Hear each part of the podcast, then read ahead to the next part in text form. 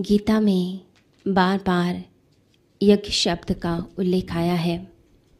भगवान श्री कृष्ण का आग्रह है कि मनुष्य का जीवन यज्ञ स्वरूप हो जाए।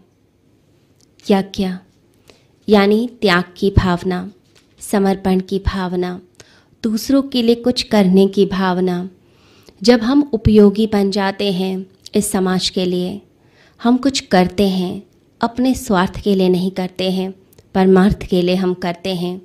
तो ऐसा व्यक्ति यज्ञ करता है, उसका जीवन यज्ञ स्वरूप बन जाता है। हम देवताओं के दर्शन के लिए जाते हैं। मंदिरों के बाहर बहुत लंबी लाइन लगती है। देवताओं के लिए हम फूल लेकर जाते हैं, फल लेकर जाते हैं। हम उनके पास दर्शन करते हैं, दस सेकंड का भी टाइम मिल जाए तो लगता है कि बात बन गई। क्यों जाते हैं हम देवताओं के पास? हम देवताओं के पास जाते हैं क्योंकि देवता आशीर्वाद देते हैं। देवताएँ हमारी मुरादें पूरी करते हैं, झोलियाँ भरते हैं तो देवता कुछ देते हैं। इस प्रकृति में सब कुछ अगर हम देखें, सूर्य को देखें तो वो प्रकाश देता है। अगर वो प्रकाश ना दें तो ये जीवन चल ही नहीं सकता है। जो रोशनी आती है, जो किरणें आती हैं, उसी के कारण फूल खिलते हैं, कलियाँ खिलती हैं। हमारी जीवन चलता है, हमारे हार्मोन्स बनते हैं। ये सब सूर्य के प्रकाश के कारण होता है। सूर्य देवता है, इसलिए वो देवता है। हम वृक्षों को देखते हैं। वृक्ष, वो फल देते हैं, फूल देते हैं, छाया देते हैं। उनकी डालियों पर पक्षी घोंसले बनाते हैं। बहुत सारे कीट, पतंगे, चीटियाँ वृक्षों की जड़ों में वास करती हैं, बिल बना लेती हैं।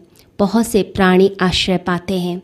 पेड़ देते हैं, उनकी छाल भी देती है, उससे बहुत सारी बीमारियाँ दूर होती हैं। तो वृक्ष उपयोगी है समाज के लिए, सब कुछ दे रहा है कि पृथ्वी दे रही है, ये आश्रय दे रही है।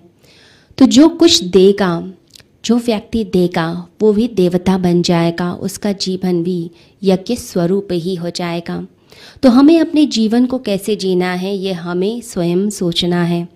जो व्यक्ति अपने जीवन को यज्ञ स्वरूप बना लेता है, भगवान श्री कृष्ण कहते हैं, जो वासना शून्य हो गया, अहंकार शून्य हो गया, जिसका जीवन यज्ञ स्वरूप हो गया, ऐसा व्यक्ति परात्पर परम को उपलब्ध हो जाता है, सत्य के दर्शन होते हैं, अमृत को उपलब्ध हो जाता है।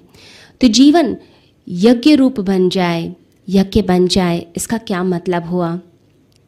हम जीते हैं इच्छाओं के पीछे। अहंकार के लिए जीते हैं। हमारी बस इच्छाओं की पूर्ति हो जाए। बस यही चाहते हैं। जब तक मनुष्य इच्छाओं की पूर्ति के लिए जीवन जिएगा, उसका जीवन यज्ञ रूप नहीं हो सकता है। यज्ञ नहीं घटित होगा। जब हम अपना केंद्र परमात्मा को बना लेते हैं, हम दुनिया के भले के लिए कार्य करते हैं, तब जाकर ज़िंदगी में यज्ञ उतरता है। हम देखते हैं छोटे बच्चे को कैसे माँ के आसपास परिक्रमा करता है। अपनी माँ को ही वो केंद्र मान लेता है।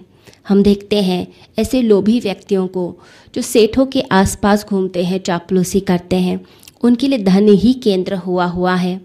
हमने देखा कि चंद्रमा कैसे धरती के आसपास परिक्रमा करता है और धरती सूर्य के आसपास परिक्रमा करती है। तो ऐसे ही जो भक्त होगा जो ज्ञानी होगा, जो योगी होगा, वो परमात्मा के आसपास परिक्रमा करता है। उसका जीवन परमात्मा के ही नाम हो जाता है। लोग मंदिरों में जाते हैं।